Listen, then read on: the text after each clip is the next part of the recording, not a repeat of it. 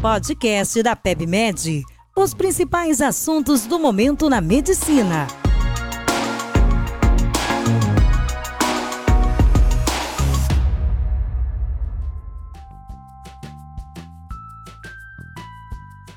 Olá, sejam bem-vindos a mais um podcast da PebMed. Eu sou Sara Ziotti, médica cardiologista e conteudista do portal PebMed. Hoje eu vou falar os destaques do Congresso American College of Cardiology de 2023. Segue 10 tópicos importantíssimos deste congresso.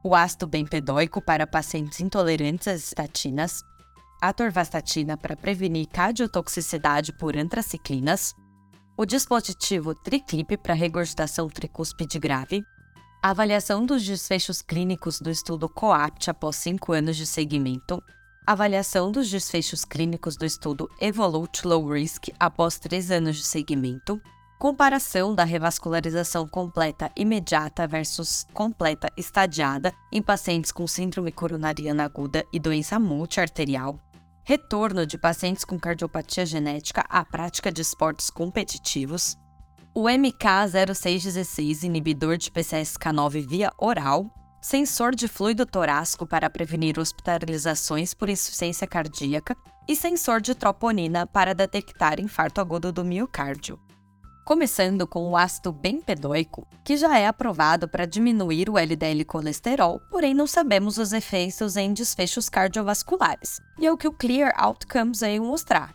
Foram randomizados quase 14 mil pacientes que estavam em prevenção primária ou secundária com o LDL colesterol acima ou igual a 100 mg por decilitro e pacientes eram intolerantes às estatinas. Então, metade recebeu placebo, metade 180 miligramas de ácido bempedóico. O desfecho primário foi um composto de quatro componentes de MACE, infarto não fatal, AVC não fatal, revascularização miocárdica ou morte cardiovascular, e o secundário foi tempo para ocorrência de três componentes chaves de MACE, que foi infarto, AVC ou morte cardiovascular.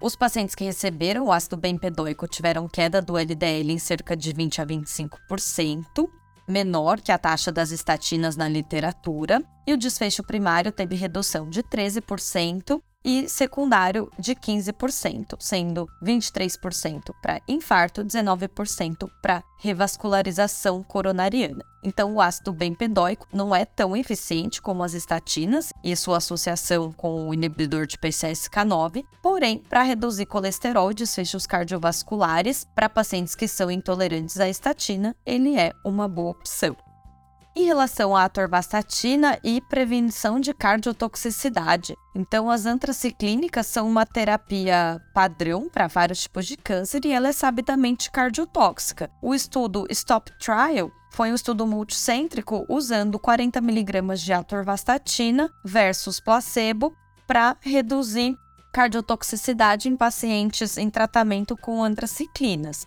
Foram randomizados 300 pacientes metade para cada grupo. O desfecho primário foi proporção de pacientes que tiveram um declínio da fração de ejeção de pelo menos 10% a menos de 55%, e o secundário foi a proporção de pacientes que tiveram um declínio de pelo menos 5% da fração de injeção a menos de 55%. Foram avaliados desfechos de segurança também, como elevação de enzimas hepáticas, miosite. A incidência do desfecho primário aos 12 meses de avaliação foi 9% no grupo atorvastatina e 22% no grupo placebo, tendo significância estatística, e o risco de um declínio da fração de injeção de pelo menos 10% para um valor final abaixo de 55% após o uso das antraciclinas foi quase três vezes maior para os pacientes do grupo placebo.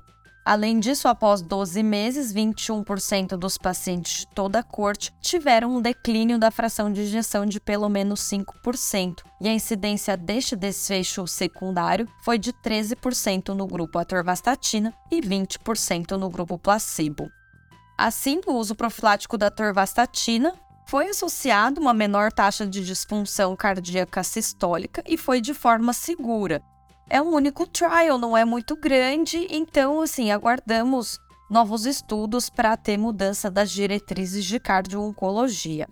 Em relação às valvopatias, um dispositivo novo, o TriClip. Então, o ensaio Pivotal Triluminate foi concebido para avaliação da segurança e da eficácia do reparo transcatéter da válvula tricúspide com esse dispositivo em pacientes sintomáticos com regurgitação tricúspide grave que estão em risco de mortalidade perioperatória com a cirurgia convencional aberta, intermediário ou alto.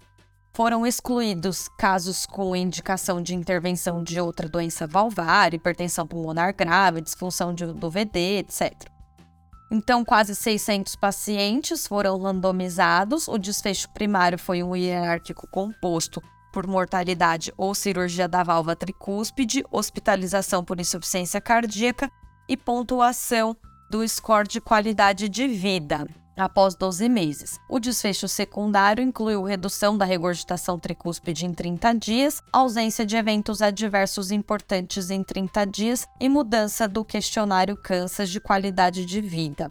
A regurgitação tricúspide foi reduzida pela terapia triclip para moderada ou menos em 87% dos pacientes versus apenas 4% para o grupo controle e a redução foi sustentada em um ano de acompanhamento. O desfecho primário foi atingido, demonstrando superioridade do procedimento, impulsionada pela também melhora significativa da qualidade de vida.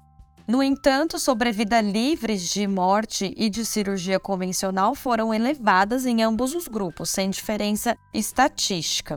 Desse modo, então, o dispositivo foi altamente eficaz para o tratamento da insuficiência tricúspide, melhorou qualidade de vida e não teve grandes eventos adversos aí no decorrer de um ano de segmento. Foi um procedimento seguro. Continuando com as valvopatias, a avaliação de cinco anos do estudo COAPT. Então, o estudo COAPT foi o que avaliou um mitraclip ele melhorou a sobrevida em 24 meses, reduziu a hospitalização por insuficiência cardíaca e melhorou a qualidade de vida em comparação à terapia médica otimizada tolerada.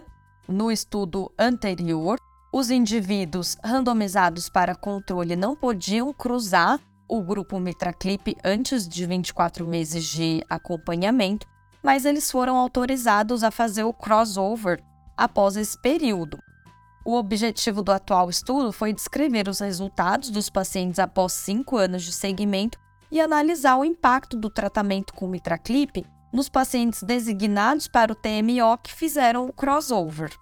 Então, mais ou menos 600 pacientes foram randomizados, pacientes com insuficiência cardíaca importante e insuficiência mitral importante secundária o desfecho primário de eficácia foi todas as hospitalizações por insuficiência cardíaca em dois anos, avaliadas quando o último paciente incluído completou um ano. O mitraclip foi permitido no grupo controle somente após dois anos da avaliação. E o mitraclip reduziu a taxa de hospitalizações por IC melhorou a sobrevida durante os cinco anos de acompanhamento. Esses resultados foram consistentes em todos os subgrupos pré-especificados independentemente de idade, sexo, gravidade da IM, função ventricular. Também independente da etiologia da cardiopatia ou do risco cirúrgico. Então, tá mantendo a positividade do estudo ao longo dos anos.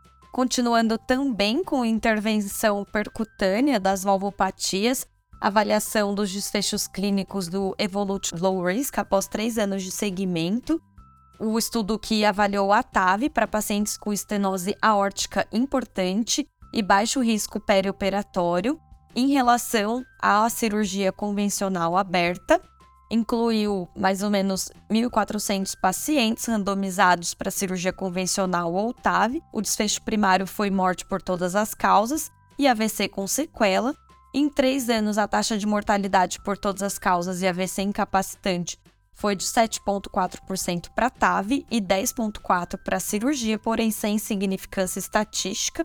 Então, os pacientes com TAV continuaram a apresentar melhora hemodinâmica da válvula em três anos e é um procedimento seguro também para pacientes de baixo risco, mas precisamos seguir cronicamente. Em relação às coronariopatias e às intervenções revascularização completa e incompleta, o estudo BioVasc foi um estudo de não inferioridade, randomizado comparando revascularização completa imediata e revascularização completa estadiada dentro de seis semanas do procedimento índice em pacientes com síndrome coronariana aguda e doença coronária multiarterial. O desfecho primário foi um composto de mortalidade por todas as causas, infarto, qualquer revascularização guiada por isquemia e eventos cerebrovasculares em um ano. 1.500 pacientes foram randomizados.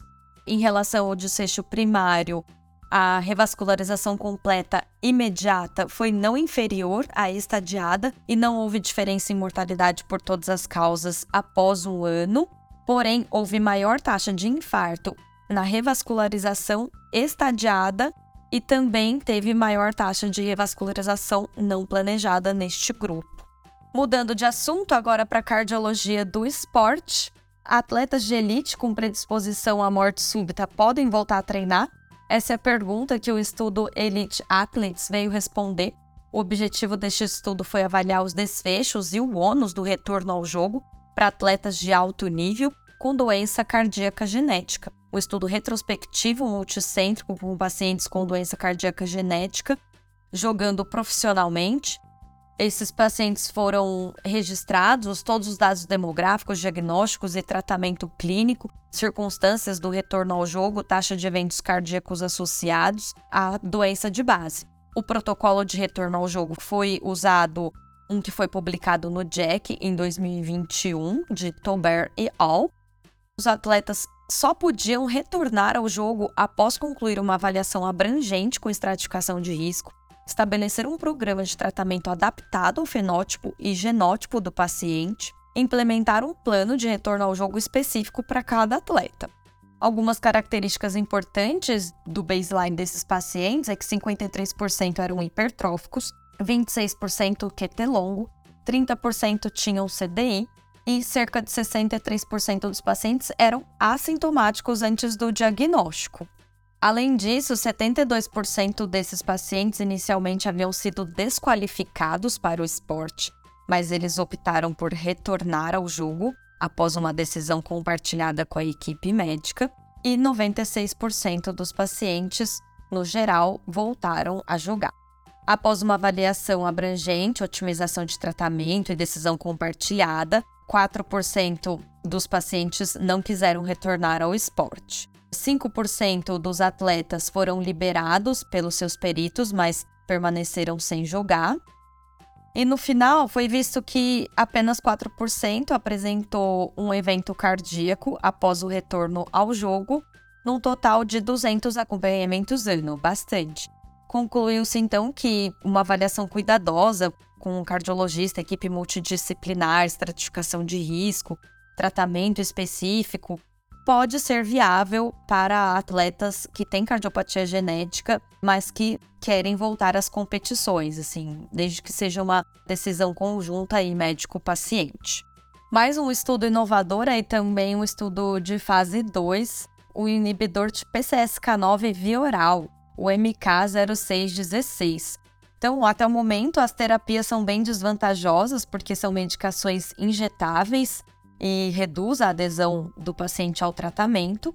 E aí, este estudo veio avaliar a eficácia e a segurança de uma droga oral para o tratamento das dislipidemias e aterosclerose. Foi randomizado 380 pacientes para cinco grupos, né? Quatro eram intervenção, com quatro doses diferentes de GMK 0616, 6, 12, 18 e 30 miligramas por dia, versus o grupo placebo, o tratamento durou oito semanas e um segmento de 16 semanas. O objetivo primário foi avaliar o efeito do inibidor oral de PCSK9 versus o placebo na variação percentual da linha de base do LDL colesterol. A hipótese primária era que pelo menos uma das quatro doses seria superior ao placebo na redução do colesterol. O desfecho primário, então, foi a variação percentual do LDL em oito semanas. O secundário foi variação percentual de ApoB e de colesterol não HDL. Os resultados foram bem animadores, obtendo redução do LDL para todas as doses do MK0616, com até 60% de redução ajustada ao placebo desde o início. Os resultados foram consistentes em subgrupos para todas as doses. Em relação aos desfechos secundários, houve melhora dos níveis de ApoB e de colesterol não HDL, uh, com redução de quase 52% para ApoB e até 56% para o colesterol não HDL. E também a droga foi bem tolerada, não foi registrado eventos adversos importantes, o que é muito legal. Mudando aí para a área super tecnológica e digital, um sensor de troponina uh, transdérmico para detectar infarto agudo do miocárdio. Então, o estudo Troponin E Sensor ele veio nos apresentar um dispositivo espectroscópico infravermelho capaz de detectar níveis séricos de troponina via transdérmica. Ele é um exame qualitativo e não quantitativo. É sem coleta de sangue, pode facilitar e acelerar o diagnóstico e tratamento de pacientes com infarto agudo do miocárdio, principalmente no ambiente pré-hospitalar. Então, esse trial quis detectar a factibilidade clínica, prática e avaliar a performance do algoritmo do detector da troponina I. Foi uma corte multicêntrica com quase 240 pacientes internados após infarto agudo do miocárdio e foi coletada a troponina sérica ao mesmo tempo que é feito a dosagem com o aparelho. Isso foi correlacionado com dados clínicos e bioquímicos o modelo apresentou uma área sobre a curva de 0,89 com uma boa sensibilidade e especificidade. Além disso, uma previsão de troponina foi elevada, associada a normalidades regionais também do movimento da parede miocárdica e também com obstrução coronariana significativa pela angiografia. Então, cenas aí dos próximos capítulos para um detector de troponina transcutâneo. Continuando na área tecnológica, um sensor de fluido torácico para prevenir hospitalizações por insuficiência cardíaca, o Heart. Um dispositivo torácico é um adesivo pequeno colocado no tórax, que ele faz uma detecção, ele é com carga eletromagnética baixa de fluido, além dele ver a, a frequência respiratória, fazer um eletrocardiograma com 12 derivações. Então a ideia era que uma detecção precoce de líquido poderia propiciar intervenções do médico para corrigir medicação, corrigir comportamento com dieta e sal e evitar hospitalizações por insuficiência cardíaca. O estudo foi controlado não randomizado, com cerca de 500 pacientes que haviam tido alta hospitalar recente de uma internação por IC. Metade usou o dispositivo, metade não, e eles foram seguidos por 45 dias. A estratégia com o dispositivo proporcionou redução do risco relativo de reinternação por IC de 38% com a NNT de 4 pacientes. Então, assim, um dispositivo muito promissor para avaliação ambulatorial de pacientes com insuficiência cardíaca. Chega ao final os nossos tópicos das principais novidades do ACC 2023. Espero que vocês tenham gostado e bons estudos.